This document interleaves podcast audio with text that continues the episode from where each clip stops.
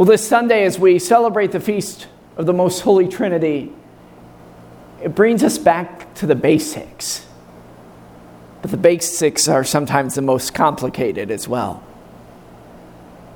Right? That basic question of who is God?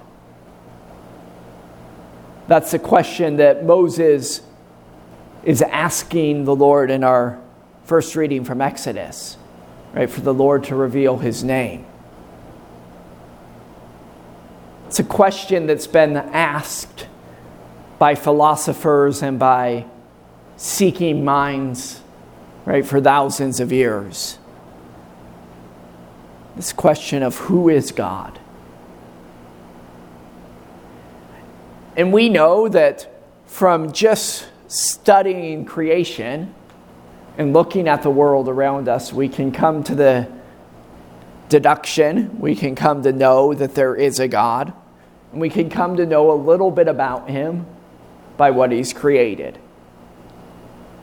Right? Just as I can come to know a little bit about a carpenter by the work of a carpenter, right? Or an auto mechanic by the work of the cars he does. Right? So the same, I can come to know a little bit about God by seeing the beautiful creation he's made. But to truly know who God is, Right? For that to happen, he had to reveal himself to us. He had to make a revelation to us. So we first we see that in our first reading. Right? Moses asked to see the Lord. The Lord proclaims his name. Right? A name so holy that the Jewish people won't even speak it. Right? We say that name is Yahweh. Right? Gener- generally, I won't speak it either out of respect for the Jewish people. And so the Lord proclaims, Lord, Lord, God of compassion and mercy, slow to anger, abounding and merciful.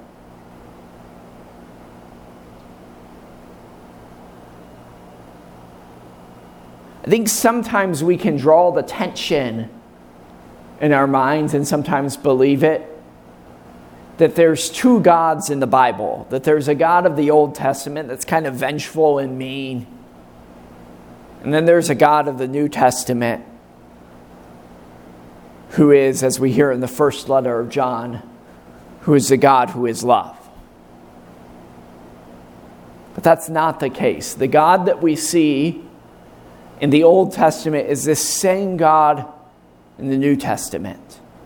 It is the triune God in all of it. And it's this God who, in this playing out of this wonderful drama, he seeks his creation, right? Human beings, his creation. He seeks out a relationship with them and time and time and time again, over and over, he's denied. He's rejected.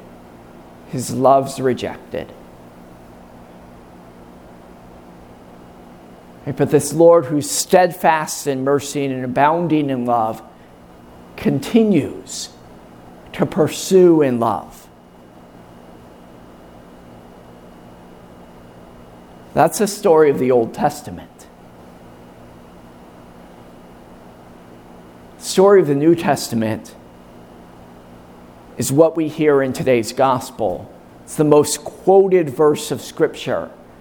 For good reason, it's the most quoted because it is the heart of the gospel. For God so loved the world that he sent his only Son.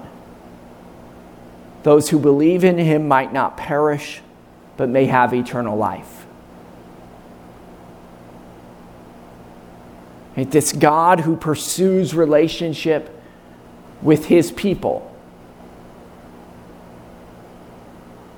wanted so much for that relationship to be restored, for that sin to be canceled out, for us to be brought back in relationship with him, that he became one with us.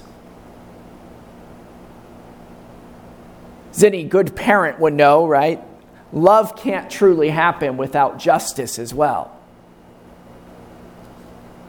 Right? If I love my child and they do something wrong, it's not loving for me to just ignore it and act like nothing happened. Right? There has to be something to restore. Otherwise, worse and worse things would happen. In the same way, our Lord knew that justice had to take place for our sins. And the way that he made that happen, which is the mercy that balances the justice, is that he became the man. God became the man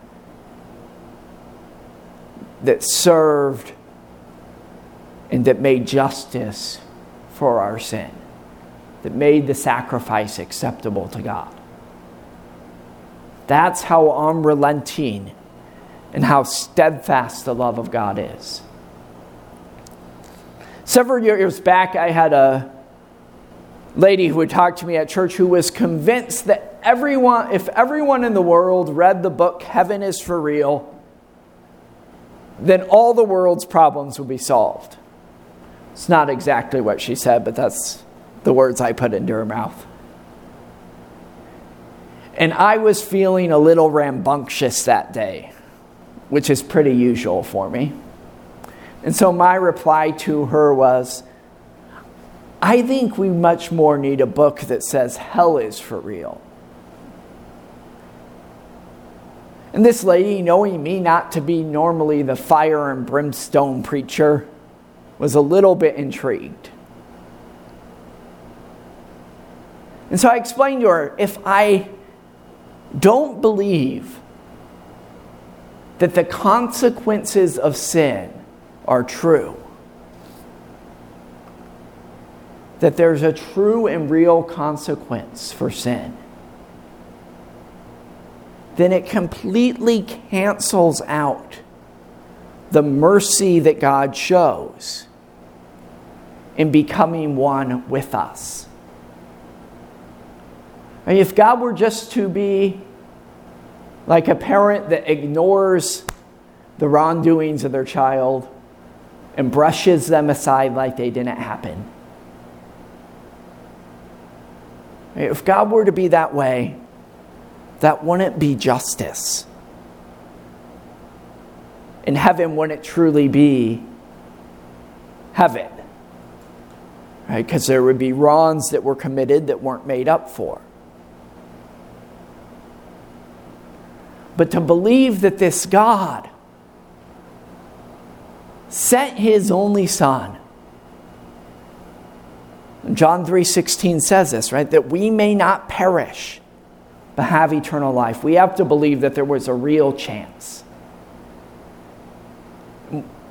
On the other side of it, with the balance of mercy, that we're not all hellfire and brimstone here, right? The faith to know that God makes true on his promise that we who believe in him that unite ourselves to his passion, his death, and his resurrection will indeed rise with him.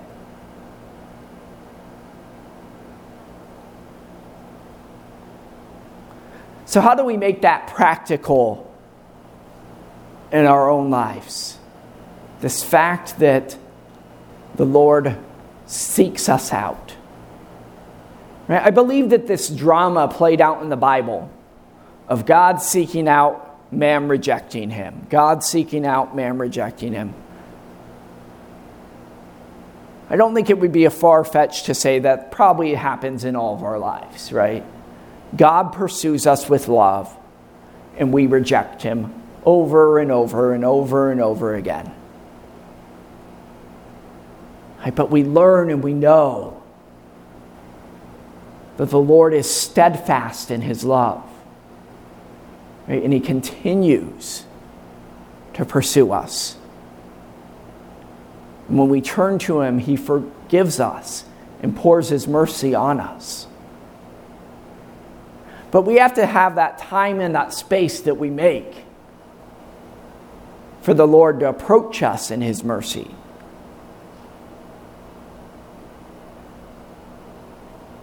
I think sometimes when we get into prayer, we can get all caught up in this worry of is God speaking to me? Right? Is the Father, the Son, or the Holy Spirit speaking to me? We can get our mind running racetracks around that thought.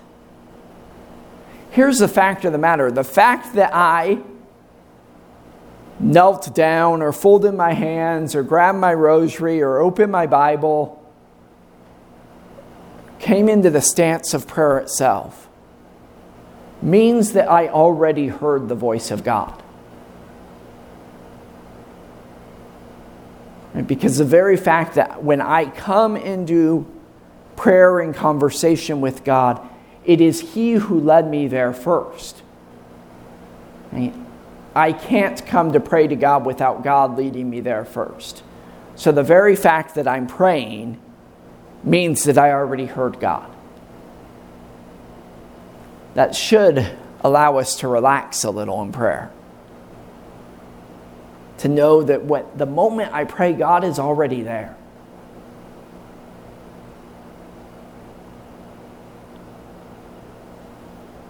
And so, this next w- week, let us take that challenge there to set aside some time and allow God just to be with us, to speak to us. Maybe it's just 15 minutes, maybe it's 30 minutes, maybe it's even a full fledged hour.